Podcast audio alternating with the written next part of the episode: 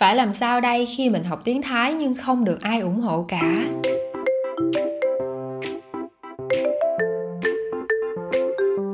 Chào các bạn, đây là kênh Yêu Tiếng Thái và ở đây mình không chỉ nói tiếng Thái mà còn nói tiếng Việt nữa, cho nên ai cũng xem được, yên tâm. Và hôm nay thì chúng ta sẽ nói về chủ đề là phải làm sao khi mình học tiếng Thái nhưng không được bất kỳ một ai ủng hộ hết. Đầu tiên thì mình sẽ kể cho mọi người về những câu chuyện mà mình nhận được trước nha. Lâu lâu thì Trang Yêu Tiếng Thái nhận hay nhận được những cái tâm sự của mọi người, và ở đây mình sẽ kể cho mọi người một vài cái mẫu chuyện như vậy nha. Là sẽ có một bạn ở đang ở cái độ tuổi sinh viên và được gia đình cho sang Đức du học. Và khi mà nghe nhắc tới đi sang Đức du học á, thì nhiều bạn sẽ thích đúng không? Tại vì nó là một cái môi trường sống cũng như là học tập khá là tốt mà nhiều người mơ ước. Nhưng mà bạn này thì lại không thích cho lắm. Vì bạn này từng có cơ hội sang bên đó vài tháng rồi và cảm thấy đây là một cái môi trường không có phù hợp cho mình. Và bạn không muốn lãng phí khoảng thời gian bốn năm năm ở bên Đức đó. Và bạn cảm thấy thích Thái Lan hơn và có duyên với lại Thái Lan hơn. Và bạn đó rất là muốn sang bên Thái để du học. Đó, nhưng mà đương nhiên là gia đình phản đối rồi. Gia đình phản đối rất là kịch liệt luôn. Và bảo là nếu như mà bạn đó cứ khăng khăng muốn qua Thái học như vậy á, thì hãy tự học, tự lo tất cả những chi phí đi. Gia đình sẽ không lo bất kỳ cái gì hết.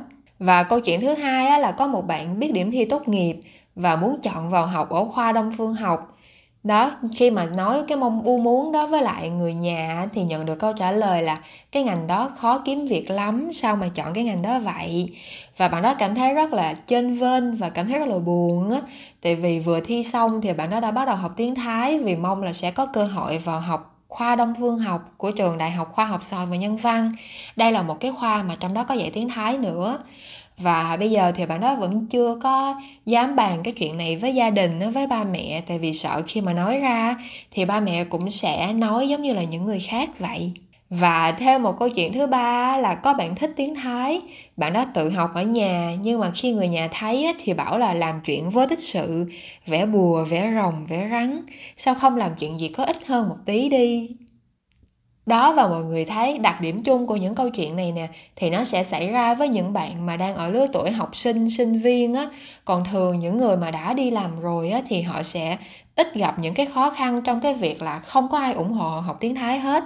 Tại vì những người đi làm á, thì đã lớn rồi á, kiểu như tâm lý sẽ vững hơn một tí.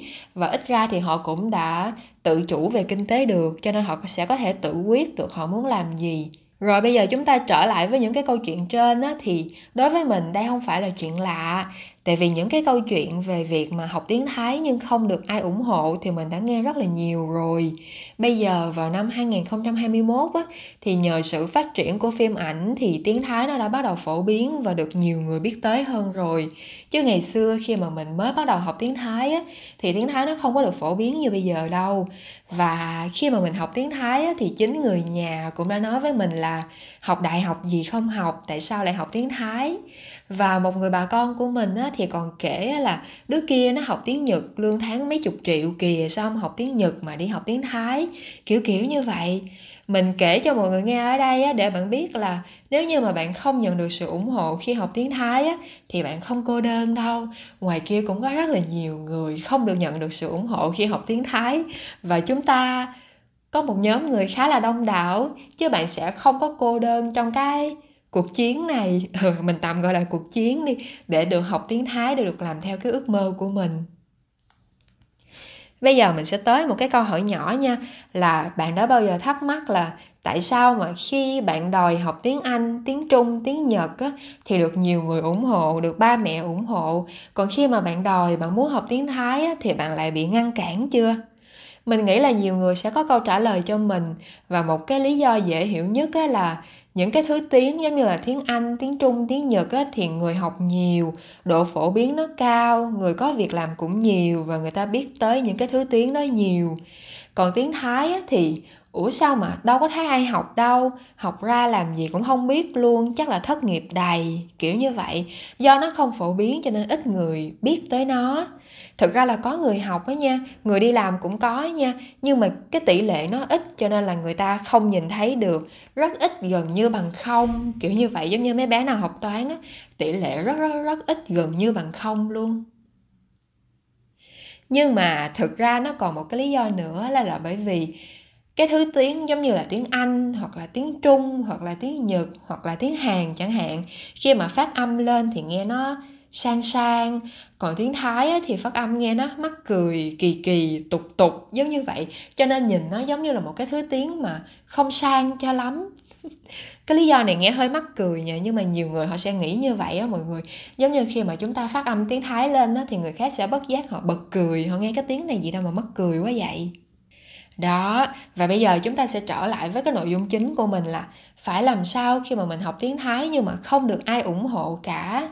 Trường hợp đầu tiên, nếu như bạn học tiếng Thái mà bạn phải tốn tiền của ba mẹ, như là mình phải xin tiền để đến trung tâm học tiếng Thái nè, hoặc là xin tiền ba mẹ để đóng học phí, học đại học chuyên ngành tiếng Thái, hoặc là bạn đi du học ở Thái, thì khi ba mẹ không ủng hộ, bạn không làm được gì hết.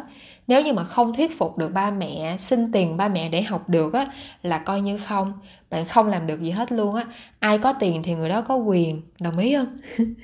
Bạn muốn đi du học Thái Lan mà ba mẹ không cho, cũng không chịu bỏ tiền ra lo cho bạn, thì xem như ước mơ bị dập tắt luôn.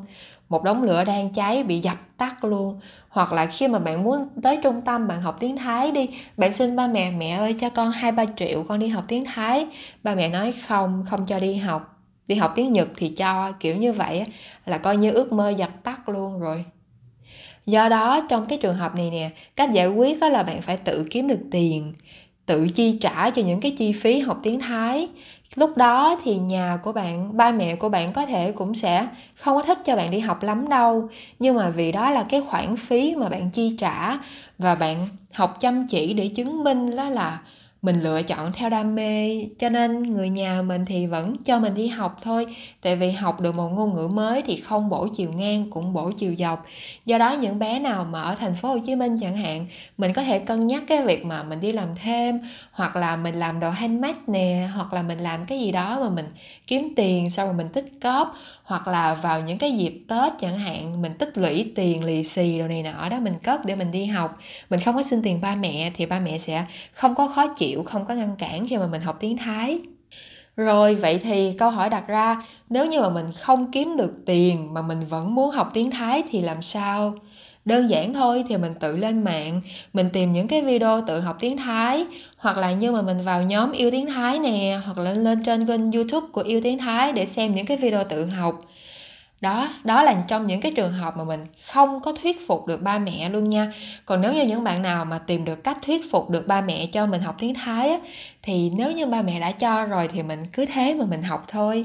Trường hợp tiếp theo, khi mà bạn đã giải quyết được cái chuyện đi học tiếng Thái rồi, nhưng mà sẽ có những bạn gặp tiếp một cái khó khăn nữa, đó là mình cảm thấy khó chịu vì những cái lời nói ra, nói vào ở xung quanh mình. Như là khi bạn bè hoặc là ba mẹ hoặc là họ hàng thấy mình học tiếng Thái á, thì họ sẽ bỡn cợt hoặc là nói ra nói vào. Tiếng gì không học để đi học tiếng Thái, học để chơi ngải hay là học để đi chuyển giới, đồ này nọ. Thì mấy cái này nó rất là dễ giải quyết hơn. Thực ra mình chỉ cần bỏ ngoài tai là được. Những cái bạn nào, những cái bé nào mà còn nhỏ như là ở độ tuổi học sinh chẳng hạn sẽ dễ bị cảm thấy bực bội, tủi thân vì cái chuyện này. Giống như là trời ơi, mình học tiếng Thái là vì cả một ước mơ của mình luôn, mình học vì idol của mình mà tại sao mọi người xung quanh lại nói như vậy, trong khi tiếng Thái cũng đâu có gì xấu đâu. Mình nghe như vậy mình cảm thấy buồn quá, kiểu như vậy á. Thì lời khuyên của chị á là mình hãy cố gắng mình xây dựng cái niềm tin của mình từ ở bên trong đối với cái ngôn ngữ này trước. Mình phải làm sao cho mình cảm thấy thật là tự tin, mình thật là chắc chắn với lại cái quyết định của mình. Mọi người hãy thử nghĩ rằng mình đi học để làm gì. Ví dụ như đi học để đu idol đi, để hiểu được idol của mình đang nói gì, để sau này mình qua Thái chơi, mình qua Thái đi làm. Vậy thì bây giờ cái việc mà mình học tiếng Thái là mình đang đi từng bước một đến cái ước mơ của mình. Học tiếng Thái nó cũng là một cách mà để tập thể dục cho cái não của mình, giúp mình giỏi hơn, não mình nó nhanh nhạy hơn, mình biết thêm được một cái ngôn ngữ mà ít người biết. Đó, nếu như bạn bè xung quanh mình có đứa học vẽ, học đàn, học múa thì tôi đây tôi học tiếng Thái, như nhau cả thôi. Học cái gì thì nó không bổ bề ngang, nó cũng bổ bề dọc. Vậy thì mình đang làm đúng mà, đúng không? Giống như vậy, Chị muốn là mọi người hãy xây cho mình một cái niềm tin thật là vững chắc về cái việc mà mình học tiếng Thái. Khi mà mọi người đã xây dựng được một cái niềm tin vững chắc như vậy á, mình tin vào điều mà mình đang làm á, thì mọi người sẽ không còn bị lung lay bởi những cái ý kiến nói ra nói vào của mọi người xung quanh nữa. Mọi người thử nghĩ xem, cái cây nó phải yếu ớt thì nó gặp gió nó mới ngã lên ngã xuống, đúng không? Còn khi mình là một cái cây rất là cứng cáp, rất là vững chãi và mình tin tưởng vào bản thân mình á, thì có bao nhiêu gió, bao nhiêu lời ra tiếng vào thì mình cũng không sợ, chả sợ luôn. Rồi tiếp theo với cái câu hỏi là học tiếng Thái xong ra trường thì làm gì, có việc đâu mà làm. Vậy thì mình thử lật lại câu hỏi này một tí. Học tiếng Anh, tiếng Trung, tiếng Nhật xong ra trường có chắc là có việc làm hay không? Có chắc là có được đi làm, sử dụng được cái ngôn ngữ mà mình đã học hay không? Chưa kể bây giờ thị trường cạnh tranh rất là nhiều luôn. Bây giờ ai cũng có thể nói tiếng Anh hết rồi. Thì có chắc là học tiếng Anh sẽ không thất nghiệp hay không? Đó, hỏi lại như vậy.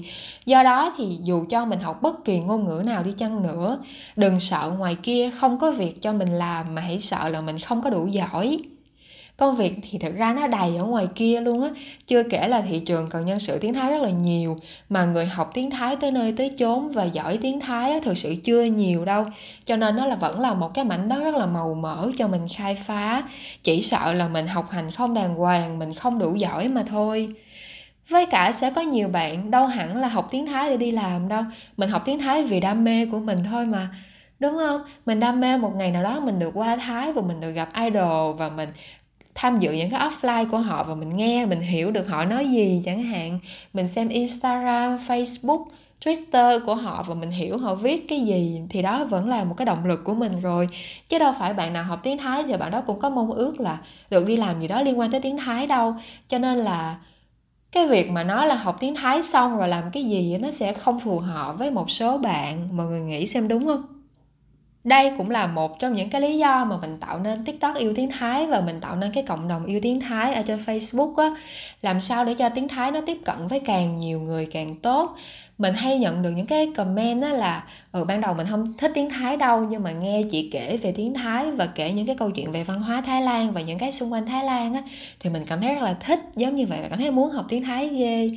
Đó, và nhiệm vụ của mình nè, cái cộng đồng học tiếng Thái của mình nè, làm sao cho cái cộng đồng của mình nó phải càng ngày nó càng lớn hơn, nó càng phổ biến hơn thì mọi người sẽ có một cái nhìn khác về tiếng Thái.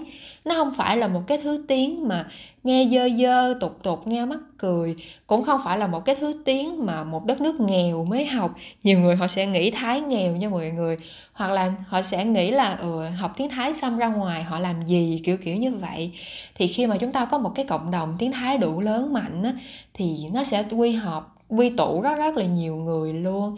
Và nhiều người người ta sẽ biết nhiều hơn về tiếng Thái, biết về văn hóa Thái Lan, giống như vậy. Tiếng Thái nó, khi mà tiếng Thái nó trở nên phổ biến á, thì người ta sẽ không còn cảm thấy tiếng Thái là một cái gì đó xa lạ nữa.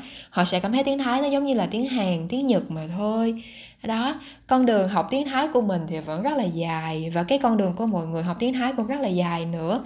Cho nên là mình hy vọng mọi người sẽ vững tin vào cái mà mình đang học. Và những lúc mà mọi người cảm thấy buồn hoặc là tủi thân rồi này nọ thì mong là mọi người hãy lên trên nhóm yêu tiếng Thái để tìm động lực cho mình. Trên đó vẫn rất có rất, rất là nhiều những bạn mà tự học tiếng Thái hoặc là có những bạn mà bị gia đình ngăn cản á, nhưng mà vẫn có những cái cách khác nhau. Và mình mong mọi người là khi mà nghe xong cái podcast này nè thì mọi người sẽ tìm được một cái hướng đi cho riêng mình nha. Chúc mọi người một ngày vui vẻ và đừng quên hãy luôn luôn dành tình yêu cho tiếng Thái nha. Bye bye!